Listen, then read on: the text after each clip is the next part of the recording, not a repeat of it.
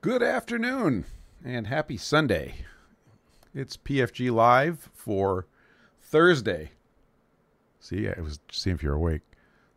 Sunday, the 25th of June, 2023.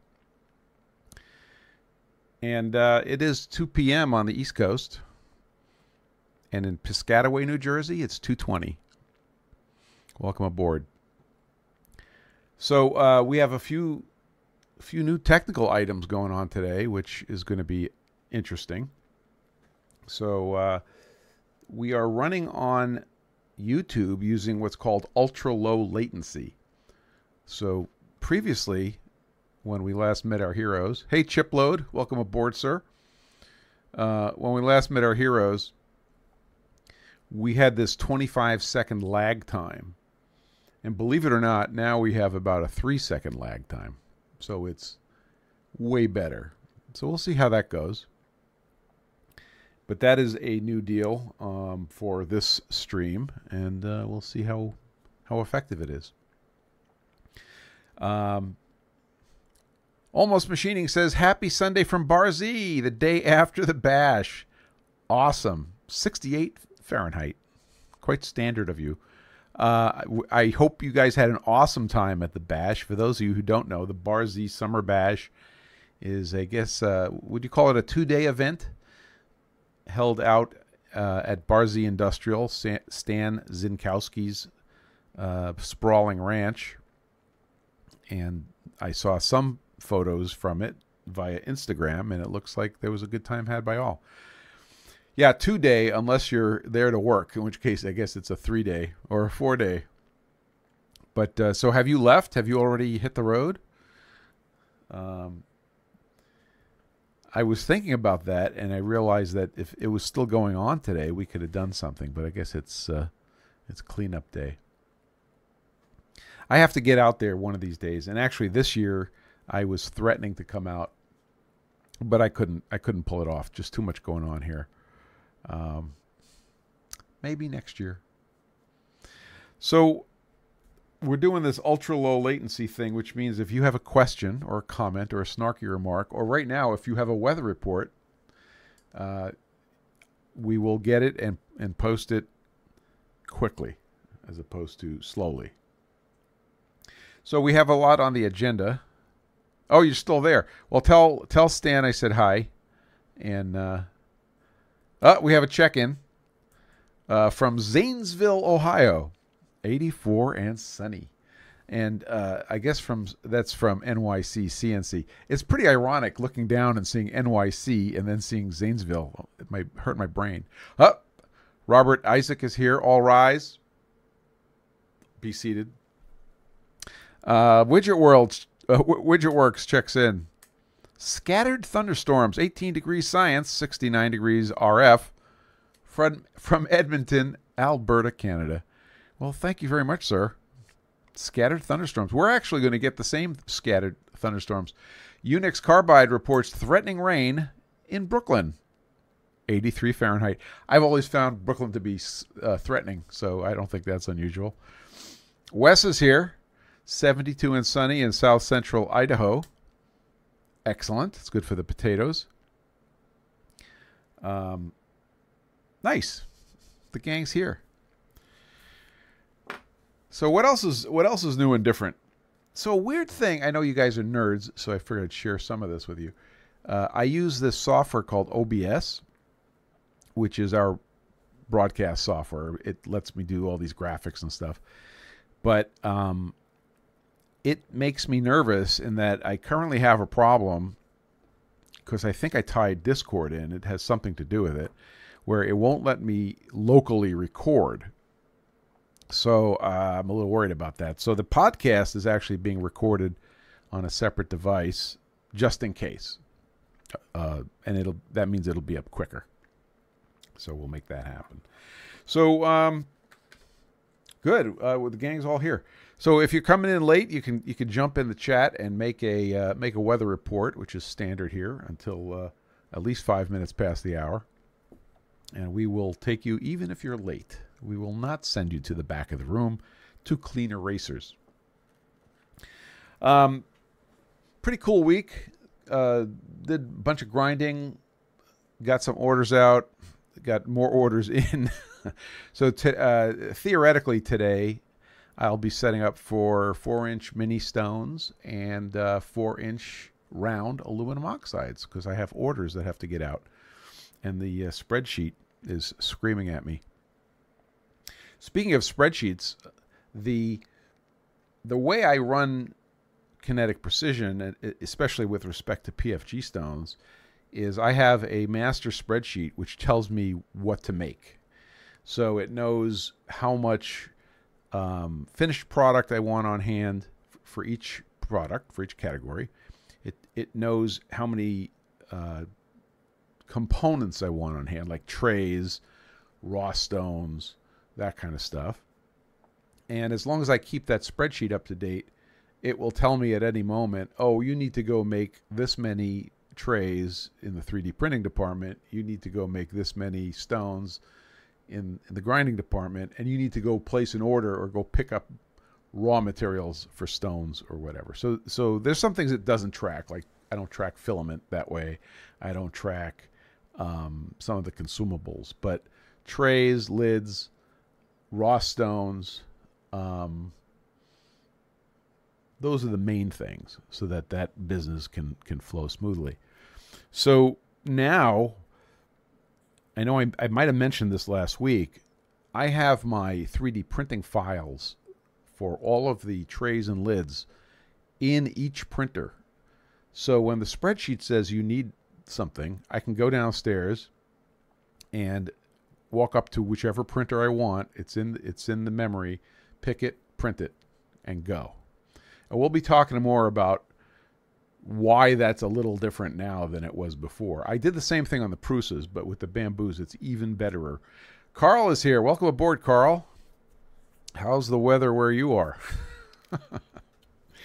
so, uh, the uh, the new printers are integrated into the production flow, and I couldn't be happier. I couldn't be happier. So we'll be talking. We'll get into that a little bit. Um, so the the response from Bambu has been excellent.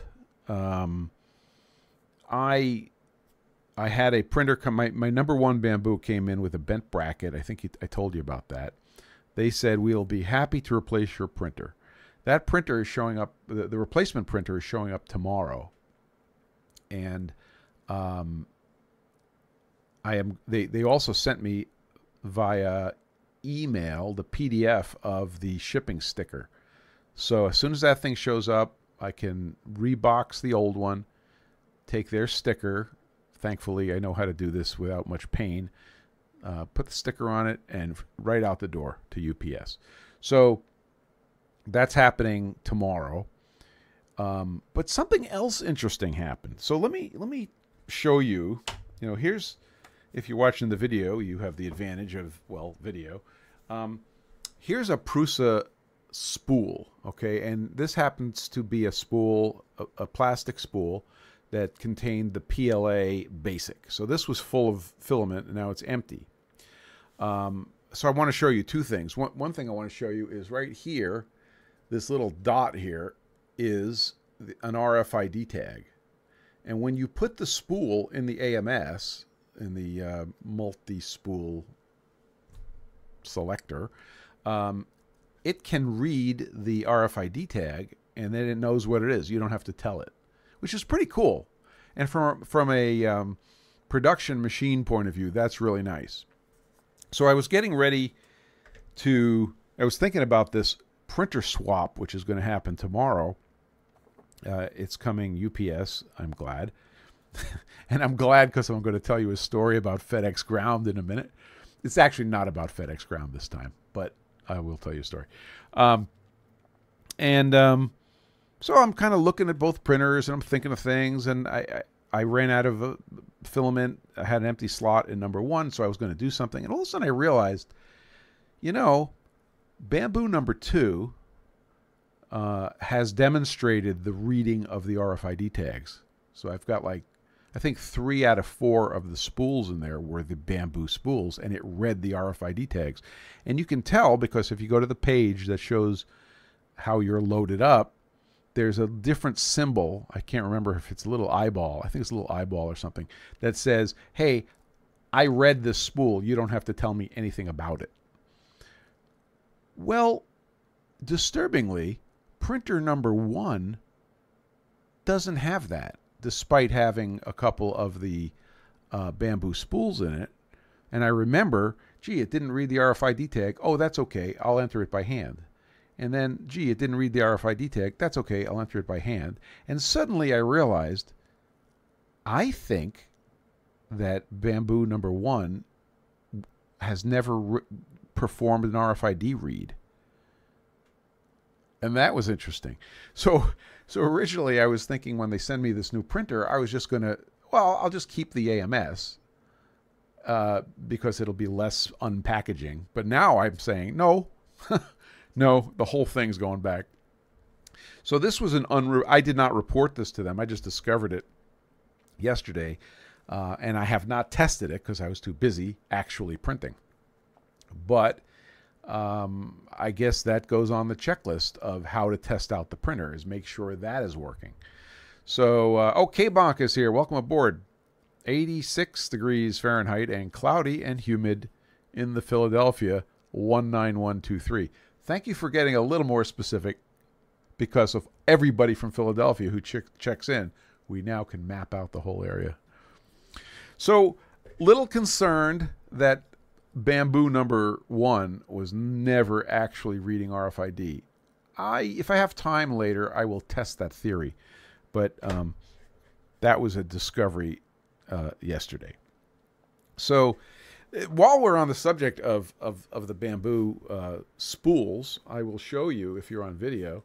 Uh, these are replaceable, uh, reusable spools. So every time you buy filament from Bambu, you're getting one of these and most, uh, or I should say, many of the filaments are available in refills. In which case, you save a couple of bucks, and you get a refill, and you just take one of your old spools, you open it up, you pop the refill on, and you go to town.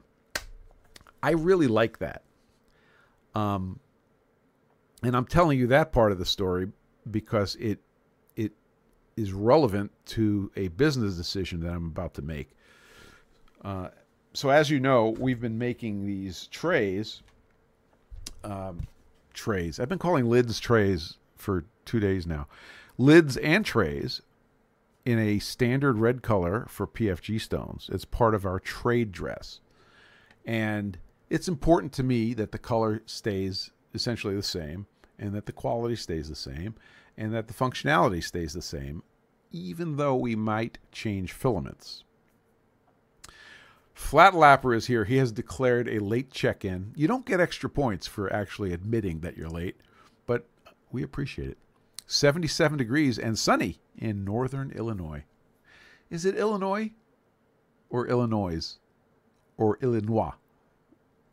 We need to know. So, I've been testing different filaments, both for color and for functionality, in mostly the PETG realm, because that's what I use, but also I've been testing other materials. So this is actually PLA Plus from eSun, and there's also a PLA, uh, what do they call it? PLA Basic, I'm sorry. There's a PLA Plus from eSun, there's a PLA Tough from Bambu. And I've been testing both of those. The PLA Tough I didn't have in red, but I had it in in uh, green, and I made some little things with it, and I rather like it a lot. So I also tested a PETG from uh, Sunlu, and I didn't like it. I reported on that last week. But the reason I'm telling you that is I've decided to stick with PETG no S when pronouncing please. You said please, you got it. We'll now call it Illinois because there's no S. No, I'm kidding. It's Illinois. We know that. So I'm gonna I'm gonna stick with my original material, which is the Overture PETG red until I run out. And then this week, just this week, I mean, days ago, two days ago, um, Bambu announced that they're coming out with their PETG Basic, which is basically exactly what I need. So I, I immediately, I mean, minutes after they made the announcement, I ordered a spool of uh, PETG Basic from Bambu, and I would like to share with you. You're to be you're to be some of the first folks to see this if you're on video, or hear the crinkling of the plastic if you're on audio. But here is here is my first ever. Okay, and I want to show this to you because you can see my here's my FedEx sticker and everything. And uh, again, I'm sorry if you're not watching on video, uh, but we'll we'll uh, give you a full play-by-play. Here it is, my first roll ever of of PETG Basic from Bambu. Now I know what you're thinking. You're thinking that looks like a 16 gauge wide crown stapler from Freeman. What does that have to do with a roll of filament? Well, what it has to do with a roll of filament is this is what I got from FedEx Ground yesterday. And this is not, this is not PETG Basic from Bambu. So, I was I was more than a little confused. Um, okay, Bonk, we'll talk about that in a minute. I was more than a little confused when I got my my thing. Now, I was very quick to judge, and I thought that FedEx Ground screwed up. I was certain that FedEx Ground screwed up. And you know what? FedEx Ground did not screw up. It turns out that that thing had the exact correct tracking number. Everything was perfect. I believe that Bambu hires these um, distribution centers. And this one was in Perth Amboy, New Jersey. Is there anybody here from Perth Amboy? Anybody? Perth Amboy? No one? Um, and I believe they slapped a sticker on the wrong thing and sent it. So I have a stapler. and we may, I don't know, we may be giving this away we may be giving away this uh, 16 gauge wide crown stapler from Freeman, model number PWC50, to a lucky contestant. But we'll find out tomorrow when I expect to be hearing from Bambu as as to the uh, mea culpa. Uh, and where the heck is my filament? So I guess I was more upset with the fact that I don't have the filament and it's you know it's going to take another couple of days for them to sort it out. So does it work when loading PETG? I've been trying to load PETG into that stapler for hours, and I'm getting nowhere. So uh, yeah.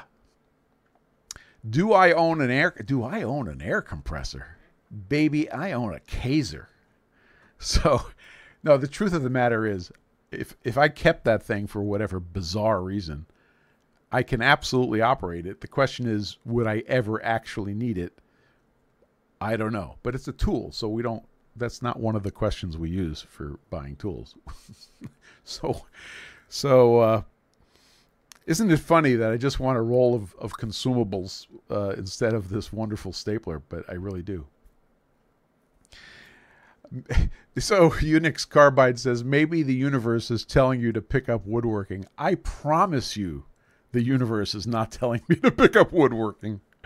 You know, on the list, you have to have two lists in life. You have to have the list of things you're going to do and you're going to be good at. Then you have to have the list of things you are not going to do. Getting into woodworking is on the latter. I respect it. I think it's wonderful. It's a craft. I've I have friends that are fantastic at it. Not doing it. So in fact, my kids know that we don't make wood dust in the shop. That's sort of one of the rules. Um, anyway, we'll see what happens. I, I'm sure that Bambu will take care of me. They have been terrific, and and I respect any growing pains that they might have. Um, and setting up these remote um, distribution centers. Like I get my I got my printer uh, from California, and this filament is coming from Perth Amboy, New Jersey. There couldn't be two more different places. Uh, so we'll see what happens. Kind of bummed, but we'll sort that out. Um, so I ended up testing different materials for the trays. Okay. And if you saw on Instagram earlier today, you want to know what Suburban Tool did to me? That's an old story, but I'll tell you. Suburban Tool was unimpressive uh, as far as customer service was concerned. They were like, "Yeah, get lost. You know, here's here's a bone." I don't want to go into Suburban Tool, but if you if you ask me to compare the customer service process of of Bambu Lab to Suburban Tool, there would be no question here. Okay, you you wonder why, uh, you know, offshore companies are getting our business, and American companies aren't getting our business. There's a perfect example.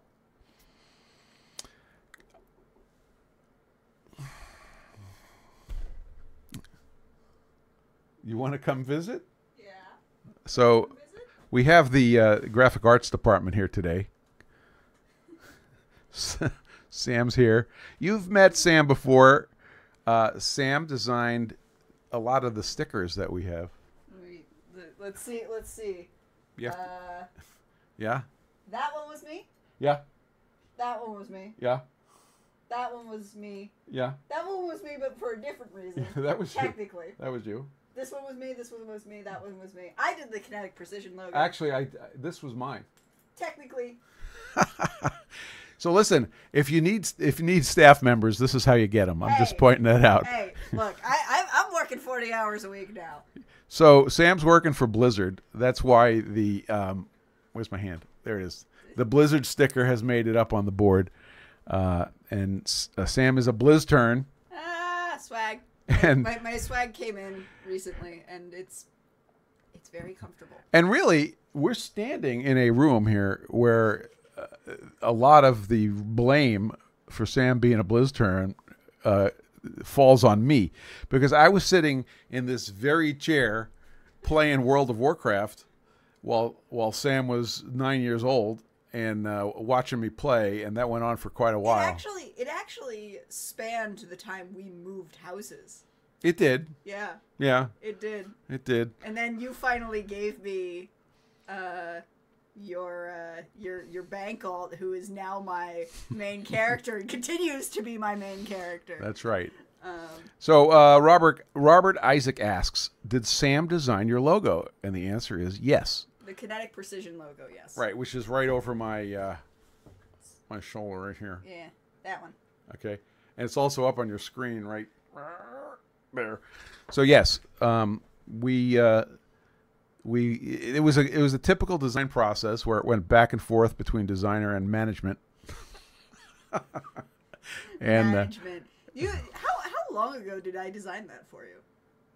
Was that well, I don't know. Because that that might have been before. That might have been one of the first commissions I took. Actually, Might have been. I I paid for it. you um, did pay for it. I'm still paying for it. so, thank you. You're welcome. You're just here to visit? You want to hang out? Uh, I might hang out for a little bit. You could hang out. You could you could shout snarky remarks from the uh, peanut gallery. Uh, peanut gallery. It's over there. Actually, it isn't. It isn't frame. Uh, the chat doesn't cover it. It's in frame. yeah. You go, you go sit in the peanut gallery. So that was unexpected surprise. This is what happens when you do it live, people. We're doing Do it it. live. We're doing it live. Yeah. See, I am. I am in the shot. Give me a ten count, please. One, two, three. Uh, that's enough. Thanks. Yay!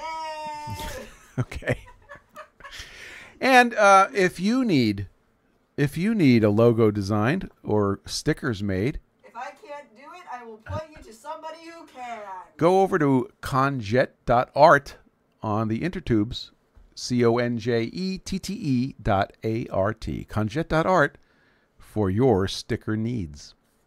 I haven't actually put my commissions page back up online, so. Yeah, or you go through the back door and let me know, and I'll pass the word.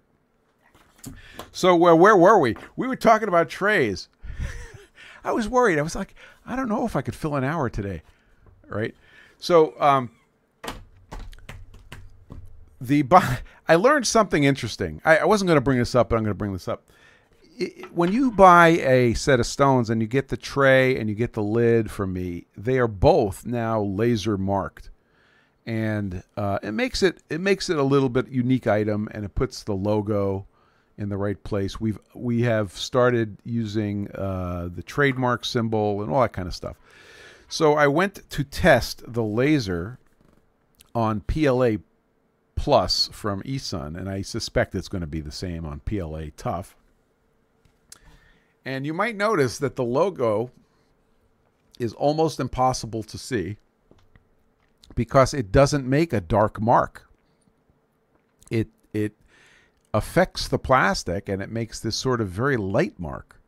So so it's actually a, I now I have to think about it. So now I might have to put a uh, a sticker on it instead of laser marking if I switch to the PLA Plus or the PLA Tough.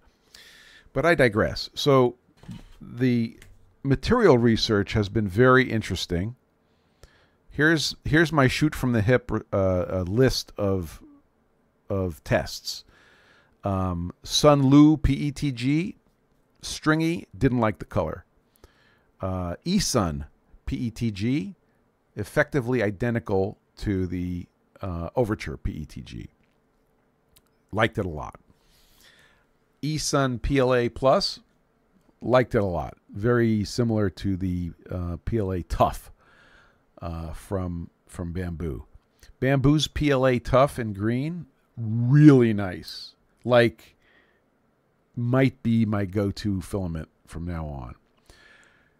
Bambu PETG carbon fiber might as well have been printing with a chocolate brownie. It was terrible. Um, don't know why. It, it has a very low yield point. Uh, took a set. You know, when you say carbon fiber, it's supposed to be wonderful and strong and space age. Submarines notwithstanding. Too soon? Uh, Too soon. Okay, sorry. not, not, not. Everybody should have a peanut gallery. Um, then I tried the Bambu PLA carbon fiber. Way better. Actually, seems pretty nice, and it does seem like it has uh, a higher modulus than um, PLA alone or the PLA Tough. So that's cool. But for some reason, the PETGCF, absolute negative. Uh, what else did we test? Uh, of course, we tested the PLA Basic from Bambu. Loved it. Might part of it might be that they have their tuning, you know, really tight for that filament, but it was spectacular. But it's you know PLA, so your mileage may vary. Um, so I, I'm bringing this all back around to uh, the the business decision. So the business decision was, let's look at the prices of everything. Well, the the Bambu PETG Basic is actually going to be a little bit more expensive than the Overture. Uh, Unix says my experience with fiber filaments, carbon and other, really narrow temperature range to print successfully. So I can believe that. My concern is that I'm I'm trusting Bambu's tuning of Bambu's filament for use in Bambu's printer, and I didn't like it. So, can I go start tuning and messing around? Yes. Do I want to? Absolutely not.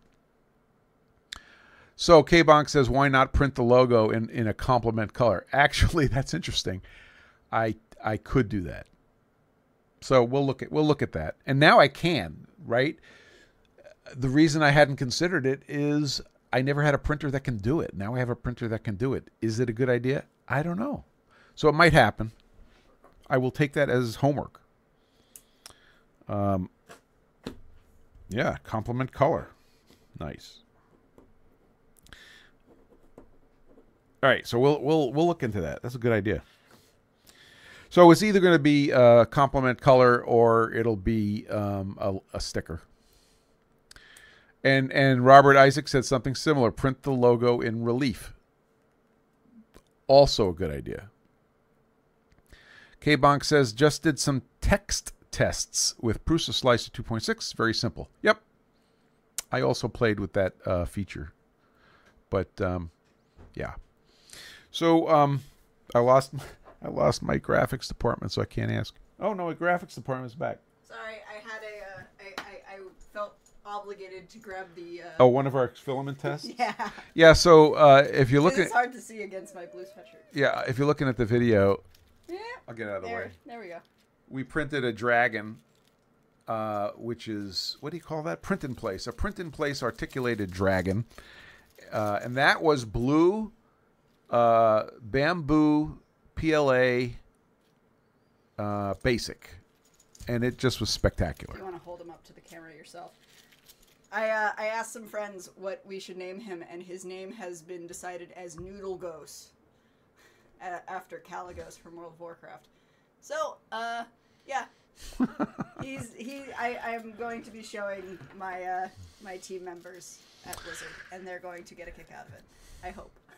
So that was that was part of the testing, and that was a that was a real uh, torture test. We did one in red in the, in the eSun, uh, not eSun, the Sunlu PETG. That's one of the prints that I really didn't like. I mean, it came out okay, but the color was and, and the stringiness wasn't wasn't terribly good. So, thank you. Uh, So one of the guys there, was there a they br- for the graphics department? yeah they brought up um, printing because now I could do multicolor prints. Yeah. uh, putting the logo in a contrasting color or a complementary color uh, right in the print. Yeah. So we should talk about that. We should. Um, I guess my question is: Would you want it to be like flat, or would you want it to be uh, like a raised? Yeah. Well, flat is e- flat is desirable. Yeah. Uh, so I have to look into making putting it in the first layer. I think you could do that. So I will. I, I took it as homework okay, that th- that is probably a good thing to uh, to and check out. and do it. in- Just do it in black. It will look, yeah, look in- great. It, it would look, I think, best in black, especially given Yeah. you know your entire color scheme thus far has been black and red. And, I, I'd also be worried about the resolution. Like I, Yeah. the resolution of the laser or the resolution of a lab of a, of a sticker is much higher. yeah, and I mean, personally, I don't. I actually like the light marks. I actually thought it was pretty cool. I, I, I think it's a nice little subtle detail. Um, and if you're able to get a consistent kind of coloring, it's it's nice for something that looks a little more subtle. Yeah. Um, especially because the uh, darker marks have the tendency to kind of bleed out and Yeah. char a little bit, and that looks a lot cleaner. We will experiment. Maybe. We will experiment. So, so the business decision was, I'm going to go to the Bambu filament, even though it's a couple of bucks more than the overture filament. Okay, uh, if if and only if the sample comes in and I test it and it looks good. And the reason is is, is that it it works with the reusable spools and the refills. It comes in refills. Unix says flat is indeed desirable for anything PFG stones. You are correct, and I thank you. Um, so I may end up spending a couple of more bucks per spool for filament that is process reliable, more process reliable. So that's kind of where I'm at. Is like, gee, you mean I don't have to put electrical tape on a cardboard spool, and you know even the RFID thing should be working, um, and I'm not creating waste because I'm able to buy the refill. So there's all sorts of reasons, but again, it, my testing has been delayed. But I will keep you guys posted with how that goes and and what I end up deciding. Wes says, "Do do the cape the do the KP logo hollow on the lid? Don't print the logo area at all." Yeah, so that's a possibility. Um, like I said, the, of all the things we talked about, the thing that tickled my fancy was printing it in the first layer with a contrasting color, and I believe we can do that. Um, we have an experiment to perform.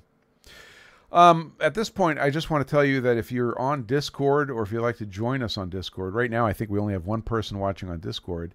Uh, but if you were on Discord, you can actually come in with a question or a comment on audio. Yeah. So for the future, get on the Discord server. You could actually watch everything you're watching on YouTube on the Discord server, and then you can come in with an audio question. And uh, little little side note here: the Discord is also a really fun way to potentially interact with other community members. By the way, my uh, the entire Discord server was set up by someone, uh, a close personal friend of mine.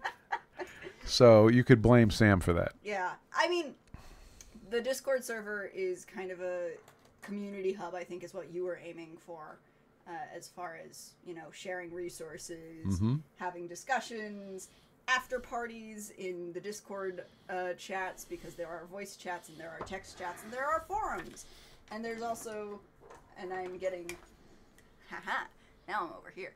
Uh, Discord is a pretty fun platform, uh, and if it's not immediately intuitive, there are multiple people on the server whom you can ask, myself included. I do this too much. You do do this too much. I live on Discord practically. Um, okay, so I want to talk about a few more 3D printing things, and then I want to get back to grinders. Um, and yes, uh, Wes says, and waste. Yeah, I'm I'm intrigued to try the the refills from Bambu. We'll see what happens. Uh, let's see. A whole bunch of discussion about. Uh, well, let, let's finish up the whole filament thing you know, when we talk about all these filaments and which filament to use and what the different characteristics are, it reminds me very much of alloys in our metalworking, right? We think about aluminum. What kind of aluminum are you going to make that out of? Uh, I did a project once. I don't think I've shown it. Well, I haven't shown it recently, but it was a Cassegrain reflector. Um, I wonder if Adam is paying attention now. Adam, Adam, Adam B. Adam Balog. Um, it was a Cassegrain reflector for uh, 200 gigahertz, and there were three different aluminum alloys in that design. Uh, there was 2024 for some of the threaded parts. Uh, I made a focusing mechanism for it. Uh, that was 2024. There was uh, 6061 which was for uh, some parts that needed to be extrusions, and they were it was a 6061 extrusion was perfect, and then there was uh, Ma- uh, MIC-6. I'm sorry, uh, it was Al- Al- Alpase M1, which is the same as MIC-6. It was a jig plate alloy, a cast, because the cast had no stresses in it. So it, you look at it and say, oh, yeah, it's all aluminum. No, but there's three different alloys in it. so picking these filaments for different applications and different jobs in the 3D printing world is kind of the same thing.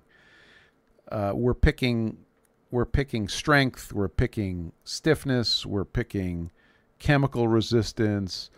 Um, well, in my case, I I observed I didn't expect this, but I observed a difference in behavior with the laser. So, um, it's it's it's another alloy problem, and we should treat it that way. And I think it's pretty cool that we've arrived in the in the 3D printing world to be thinking of it in terms of of uh, production and engineering, and you know, same way we always did, which is pretty cool. Um, let's see. Oh, another interesting thing that happened to me was that uh, when I when I printed these tray uh, these lids um, in two different alloys in the two different printers at the same time, it was fascinating because when I pulled one of the plates out that had the PETG on it, it had cooled on the plate and it literally had enough stress in it that it was actually bending the the plate. Um, and the PLA one didn't. It was it remained relatively flat. So the shrinkage was was uh, or the stress, but really the same thing, was remarkable. Uh, so, all right, enough on alloys. So that they're alloys, but they're plastic alloys. Also, last week we talked about the uh, control of humidity, and I just wanted to share with you. Um, I don't know if I showed these on camera, but this is the this is the desiccant container, which I found on printables and it has been very successful. And um, Wes started also making these very successfully. The part numbers for the hygrometers, which are like effectively three bucks, uh, all of that is on my links page at pfg.gg slash links. Hey, Tucker. Welcome aboard, Tuck. Nice to see you, bud. Are you are you east or west? Are you at home or are you uh, in California? I didn't expect to see you uh, this late. anyway, uh, so these have been extremely successful and I, this fits in the in the center of the spool, whatever spool you you have, and then this whole thing drops into a a Sterilite container, which is 4.7 quarts, and that link is also on the links page. That's been fantastic. And here's the rule: the rule is you fill this thing up with desiccant, which you can recharge. That's also on the links page. Flat Lapper says they work great. I've printed a few, no issues. Isn't it nice? It's just such a nice design. You're you're east at home. Okay, so Tuck says he's uh, at home, got his CNC running. In the excitement, he remembered the live today, which he said my love today. I'm glad you remembered my love, Tuck. Just saying. So you you put this in the thing, and if the filament's dry and the the desiccant is dry, ready to go, I find that they they level out at like 10% relative humidity, which might be the bottom of the instrument. I'm not sure, but I have started to see the uh, desiccant starting to saturate, and that numbers start to come up. And I have established 15% relative humidity as the uh, number where I will pull the desiccant container out, dump the desiccant into the recharge bin, put new desiccant in, and start the process over. That is working super well. 15% being the magic number. Art says, uh, Wes says, the lids weren't as successful. Had one come unstuck. That one unstuck some others. We've been fighting, uh, we've been helping Wes fight some uh, adhesion issues, but we're getting there. Uh, public uh, public service announcement: ninety-one percent isopropyl alcohol is not ninety-nine percent isopropyl alcohol. Uh, I know this is going to come as a shock to you, but uh, there's a link on the links page for the alcohol that I get off of Amazon, which is 99%. I buy it uh, four gallons at a time, I think. So, uh, a little bit of process update. That's working great. Um, highly recommend it. Let's see.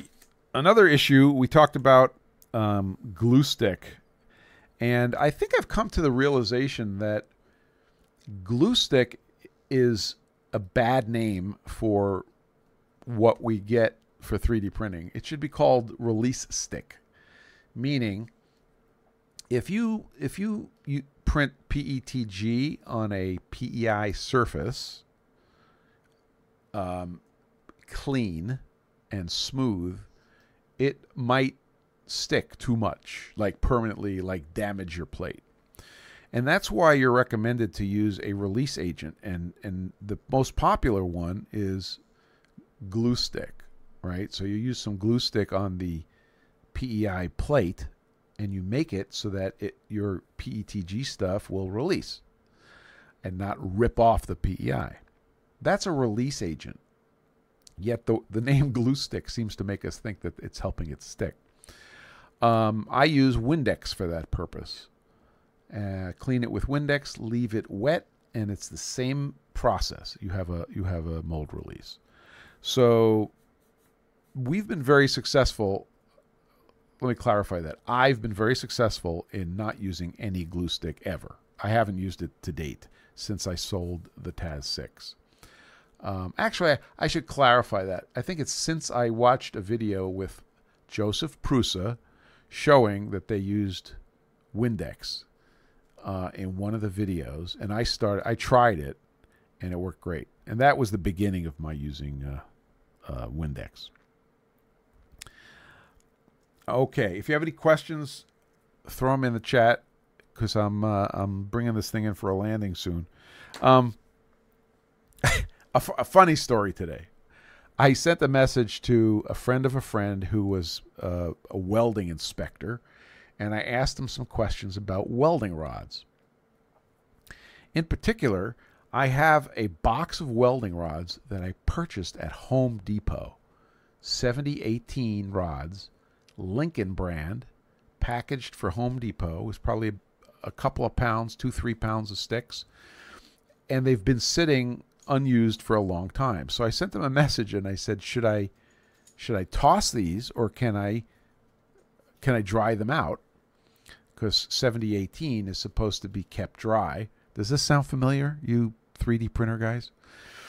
And and he said um, he said, uh, well, you can dry them uh, at least once by heating them up to between um, 70 and 150 degrees above ambient. And he says, if you don't do that, the moisture can combine with the cellulose and it might it might cause underwear cracking. I said I said, "Thank you very much for the information. You had me at underwear cracking." and he very quickly went asterisk under bead cracking. It's like it's okay, dude. You had me at underwear cracking. That was perfect. So remember, Did you play bass? I did play bass for underwear cracking back in the 80s. Do you remember that? Unfortunately. That was a good time. It was a good time. Flatlapper says he's sitting at 17% in his. Are you using the Sterilite containers? Or are you uh, using another container? That's 17% is good, but could be better. Just saying. Okay. So, um, let's see. I think we got all those things. I'm going to do one more uh, off-topic thing, and then we'll get back on topic here. Um, so I don't think I talk about this very much, but you guys may or may not know that I design antennas as my main gig. And I don't talk about that a lot. And the question came up, you know, how come I don't do that? And one of the problems I wanted to explain that I my clients, you know, they're kind of sensitive to their products being talked about, especially the stuff that I do. So generally I am prohibited by NDA from talking about it. So I just generally haven't haven't done that. When I can, I do. Um, but when I can't, I don't. And that means I don't talk a lot about my antenna work. But uh, if you guys are interested, or if anybody is interested in um, some discussions of, or or uh, maybe a little mini course in antennas and how they work and why they work and how to use them, how to, and ultimately maybe how to design them, I would be open to doing something like that separately. That does not involve any of the, you know, the work that I'm doing for clients but I would be open to that, and uh, been thinking about doing that, and been been thinking about doing a little YouTube course uh, on the antennasis side of the house, uh, and I'd like to get some feedback. So I'm just throwing it out there, and you can get back to me via whatever channel you like, and let me know what you think about that. Speaking of communication, I have a question. We have a, hang on. Uh, There's an audio question coming in. hey, I think it's on Discord. is the di- ask actually is the Discord link in the links? Uh, in the link tree. Yes. Okay, cool. Yes, uh, the Discord. In, okay, thank you uh, from the Peanut Gallery. Uh, the link to our Discord server is in pfg.gg slash links. And you'll see it. There's an invite to the Discord server right there. I think I have it limited to 100 uses. So I don't think we are at risk of hitting that limit. So if you're curious about getting on Discord and you hit that button, I think that is a good start. And anybody who is on Discord that that you know would be happy to help you get on that. I'm not pushing it. I'm just saying there it is. It's a tool. Time to use the tool. I tried to put the link in the chat earlier and it wasn't showing. That's Ah. why I was asking. Oh, okay. Yeah, no, I specifically put it in the links page. Um so I want to talk a little bit about about this concept of why grinders need maximum automation. Uh, and really, this goes for any machine tool, but I'm particularly uh, sensitive to the whole issue of grinders. If you do any surface grinding work uh, in any quantity and you do it on a manual surface grinder, your left arm must be 17 inches around. Okay. Uh, when I started making PFG stones, I was doing it on a manual Harig 6x12 grinder. And uh, let me tell you, my left shoulder from turning the crank was was really starting to hurt. Um, and that's what we call a repetitive stress injury. I know at least one person who's listening right now is wincing because they understand what I'm talking about. I'm not naming I'm, names. I'm, I'm wincing, but for my wrist because it happens with every. Yeah, Sam. Sam's an artist, and you know the the use of the stylus or the pencil or the sharpie constantly over and over again. Same thing. It's called a repetitive stress injury. So when I bought the Micromaster, the Brown and Sharpe Micromaster, to upgrade my capabilities here, uh, and I ran that thing for three years. The fact that it had a hydraulic drive on the table, the crossfeed was terrible, uh, but it was good for roughing, not good for finishing. A little inside baseball. Um, but the fact that it had a hydraulic drive was just unbelievable, and it helped a lot. But I still had to stand in front of the grinder, and I still had to operate the z axis, which is the in and out axis, which everybody who runs a mill wants to call the y axis. Um, and literally, th- this was this was still an issue when when I got the Okamoto. Um, and for you playing at home, that's an ACC 818 NC. Um, and everything was automated except for loading and unloading the, the parts and setting up your work holding. Uh, it was a, a huge relief, and it, it really mattered. Um, but but grinders are the one of all the machines. You know, grinders require that left, you know, cranking that that crank in a manual machine the most. And I would highly encourage you just to think about when you're thinking about your shop and your shop work and the stuff that you want to do. And and maybe you're not set up for CNC, um, and then somebody suggests you look at getting a CNC machine. This is one of the reasons to get a CNC machine, is is not you know turning cranks, eh, standing there turning cranks. It's not just a matter of efficiency. It th- this this concept of repetitive stress injuries is very real, and I have had to deal with a few of them, and I'm very happy to have the CNC grinder. Um, now, nobody's going to suggest that anybody's out there with a manual 3D printer. That's another CNC machine. But there's still plenty of people out there with manual grinders um, who are doing great work.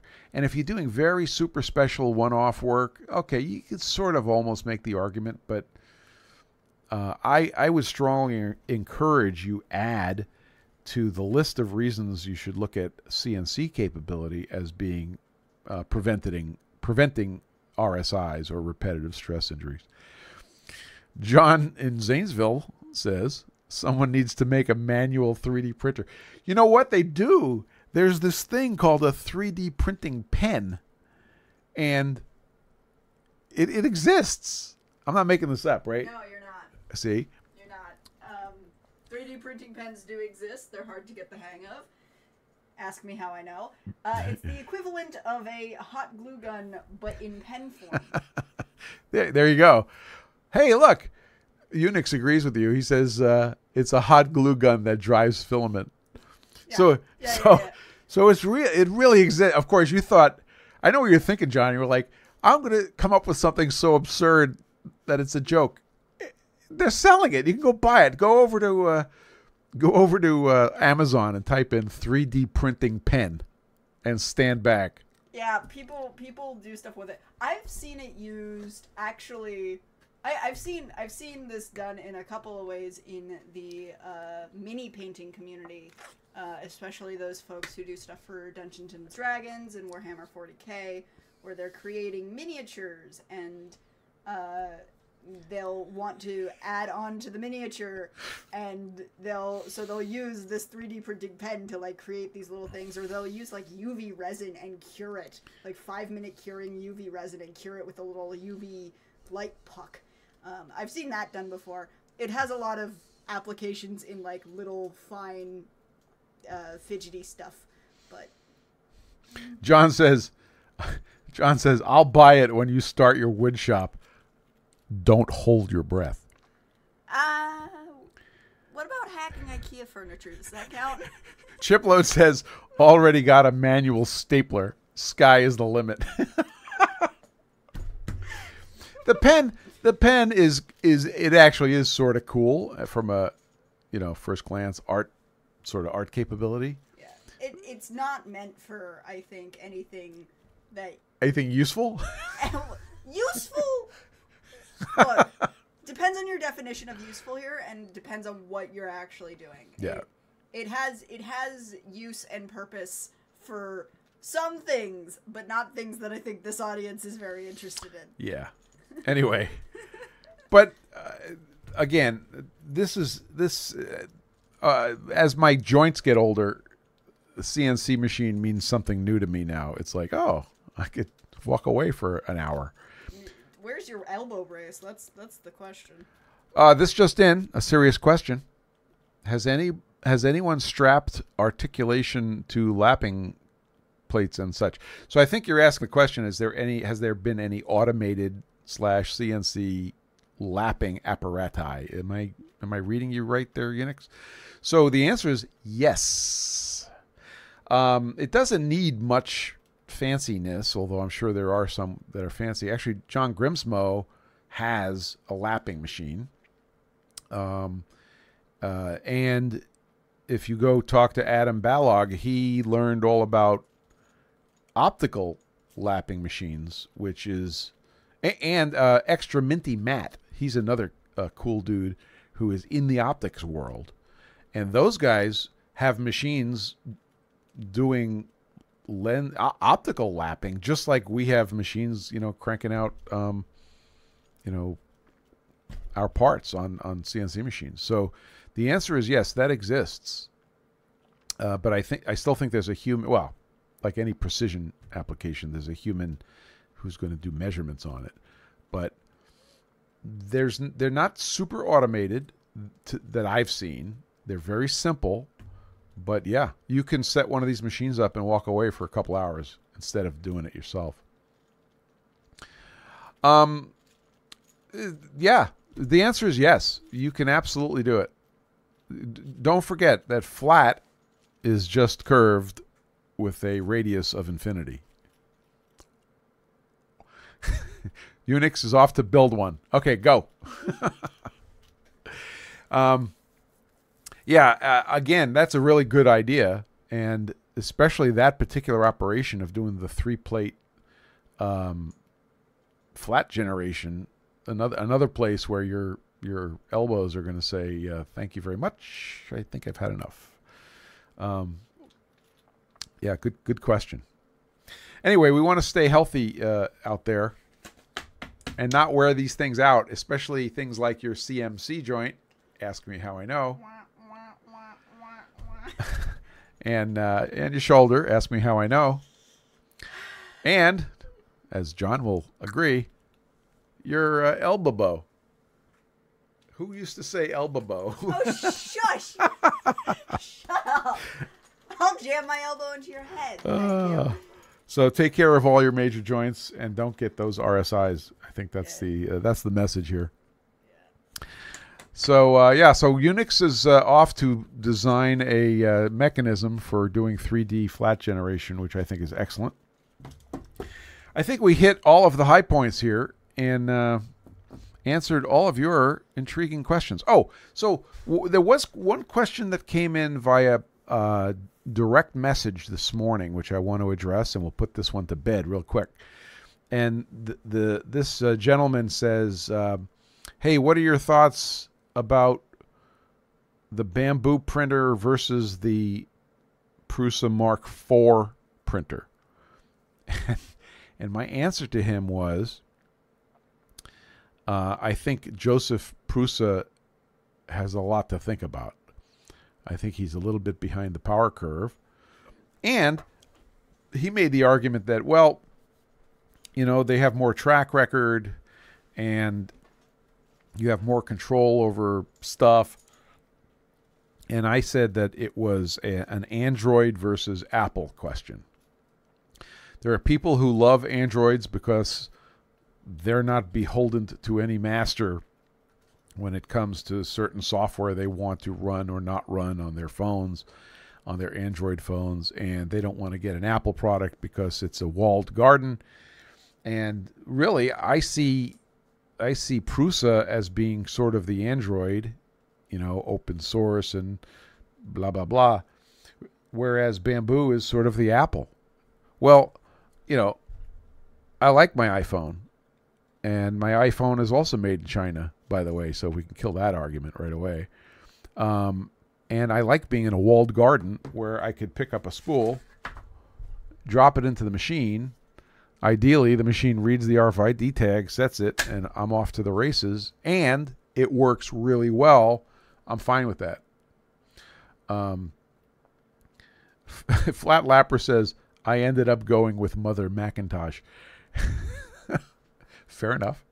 Um, so there's an advantage to being in, in a highly vertically integrated walled garden, and that is everything was designed to work together. And if you want to be in the 3D printing hobby or 3D printing advanced, you know, uh, startup business or whatever, ha- have a ball. I have, I, I use it as a tool. I just want it to work. You know, uh, Robin Renzetti said he found this 3D printer that just works, and he bought one, and that's what he wanted. It just has to work because he's off doing other stuff, which he's super good at. He doesn't want to become, you know, some 3D printing expert. Uh, John Saunders, who's in the chat, same thing. He needs a printer that he can walk up to, say, "Do this," and walk away and not have to think about it. And I think that's the difference. Now, isn't Prusa at the point where you know I, I had my Prusa printers at the point where I pretty much was able to get them set up and then walk away, and I got really good products out of them over and over and over again. Yes, but I found the Bambus better, and I found the automation better, and the sensing better, and the enclosure better, and the AMS better, and yeah, it's better. So, Flat Lapper says it has made it super easy for a beginner. I don't need another career. Absolutely, totally agree. And and here's a question for the for the uh, spool re- reloading process. Well, yeah, that's about the only thing that uh, that's left to manually is just putting the spool in. I suppose you can get yourself a Fanuc robot. Um, how come nobody told me that um, that I had the wrong graphic up this whole time? there, that's better. It'll be that's just one of the collector's items. Anyway, that was one question I got today, and that was my unload on that. Um, I still have two Prusa printers standing by, but they're getting lonelier and lonelier. Well, it's uh, five minutes after the hour, so we're running a little teeny bit long. And unless you guys have anything, we're going to put the, the bows on this. Next week looks like a normal a normal Sunday. We'll be back. It seems like the ultra low latency that we tested today on YouTube seems to work great, and we will continue to do that, and that helps us in communicating with you guys. Uh, I will be in the PFG live stage on our Discord server after this show, and uh, if anybody wants to join me there. CJ Stevens says, Thanks again for your time. Hey, my pleasure. See you next week, CJ. Hey, and CJ Stevens gets a shout out because he helped me uh, debug some technical issues today uh, between Discord and OBS. And for that, I thank you. Flat Lapper, take care. John, great having you here. Have an awesome rest of your Sunday. Carl, thank you so much. Always great to see you. Chipload, we'll see you next Sunday. And uh, yeah, bring a friend. We'll see you later. And uh, Or, or, or a peanut gallery. or a peanut gallery.